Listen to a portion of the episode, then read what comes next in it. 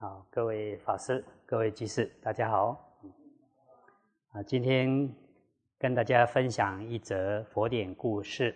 这故事出自《法句譬喻经》多闻品，在大正藏第四册五百七十九页中南到下南。过去在罗越齐国，也就是摩羯陀国南方，有座大山。距离都城大约两百里，南方各国与罗越齐国往来，都必须经过这座山。这座山的山路崎岖隐蔽，有五百位盗贼便仗着山势险峻，经常出没打劫，抢夺过路人的财产。由于占的天险地利，盗贼肆意横行，胡作非为，无所顾忌，许多商人被抢夺财物，受害很深。大家都很害怕路过这座山，视为畏途。盗贼们甚至阻断了国王与他国的交通，即使国王派兵。追捕围剿，但是仍然抓不到这群盗贼。当时世尊正好在罗越齐国弘化，知道山中盗贼横行，一方面怜悯众生饱受盗贼侵害的痛苦，另一方面世尊也悯念这些盗贼不知道罪业福报。即使如来出世，但是盗贼们却无缘得见。虽然佛每天说法如法鼓雷鸣，但是盗贼们却充耳不闻。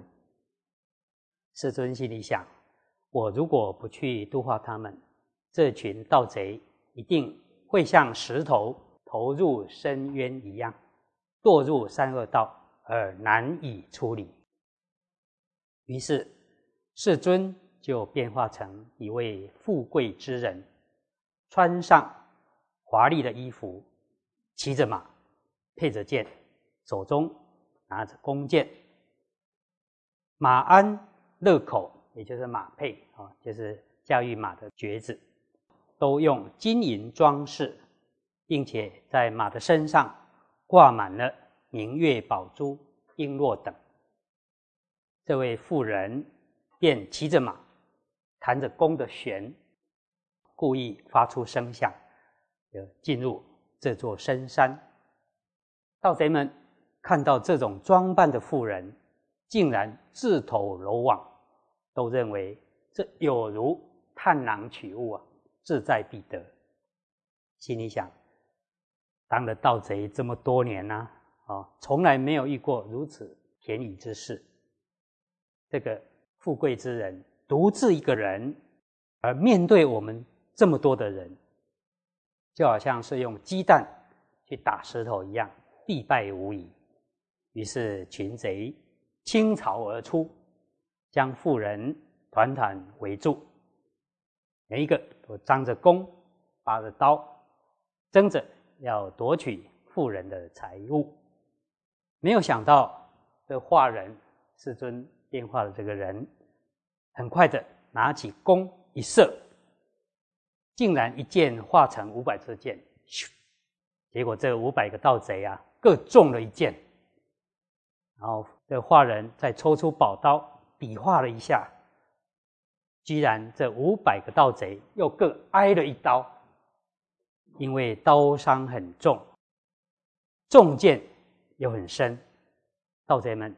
痛得纷纷倒地，五百位盗贼倒在地上，翻滚哀嚎，不断地向妇人磕头求饶。大家都很惊讶啊！请问你是何方神圣？竟然有如此神力，请慈悲宽恕，赦免我们，饶我们一条小命吧。希望您快点帮我们拔除身上的剑，使刀剑之伤赶快痊愈，因为这个创伤实在是太痛了，叫人难以忍受。那花人回答：“这刀伤的痛还不算痛啊，中箭的深度也还不算深。世间最严重的创伤，莫过于忧恼。残害人最深的，莫过于愚痴。害人最深呢，其实是愚痴无明啊！啊，你们心中还存着贪得他人财物的。”忧悲苦恼，还残留着残杀无辜众生的愚痴无明，这些内在的烦恼不除的话，外在的刀伤剑毒终究是无法治愈的。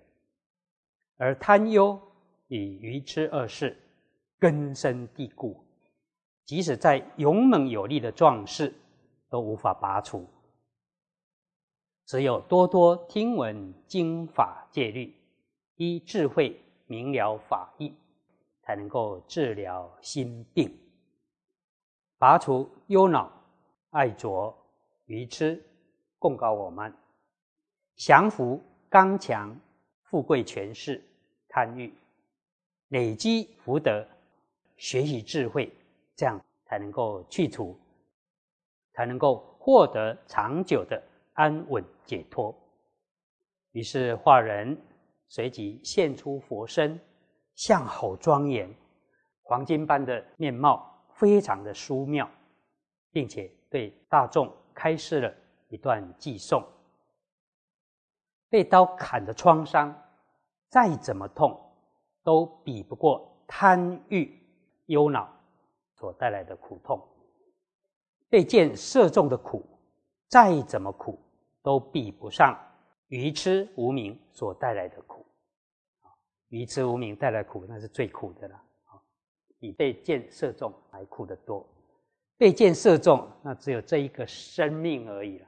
但是无明所带来的苦，那是多生累劫的啊，很多事。嗯，这样的贪欲、忧恼与愚痴无明，即使是。身强力壮的勇士都无法拔除，唯有多多听闻正法，才能够拔除。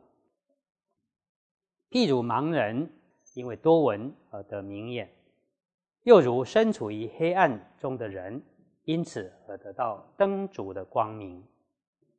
如来开示佛法，引导世间人，就如明眼的人引导着双目。失明的人一样，如果想要去除愚痴、无明，并远离骄慢、富贵、权势、享受娱乐等烦恼恶习，就必须努力学习，并恭敬诚事多闻者，就是要多供养智慧多闻的人，跟随多闻者好好熏习，这样才称得上是。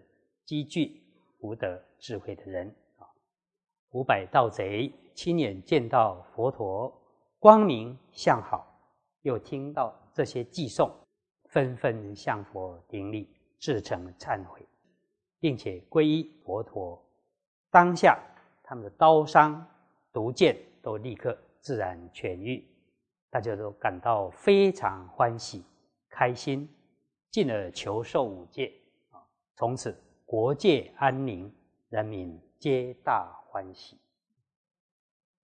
啊，这个故事几个地方值得我们反省的啊！不要老是在忧愁烦恼哦，自己身体啊哪里病痛，这种外在的刀剑病痛之苦啊，其实比不上贪求愚痴无明之苦，而唯有内在的贪欲忧恼。与愚痴无明之毒能够拔除，啊，内在的三毒能够去除，那外在的毒刀剑之苦也才能够解决，才能够痊愈啊！我们大家一起共勉。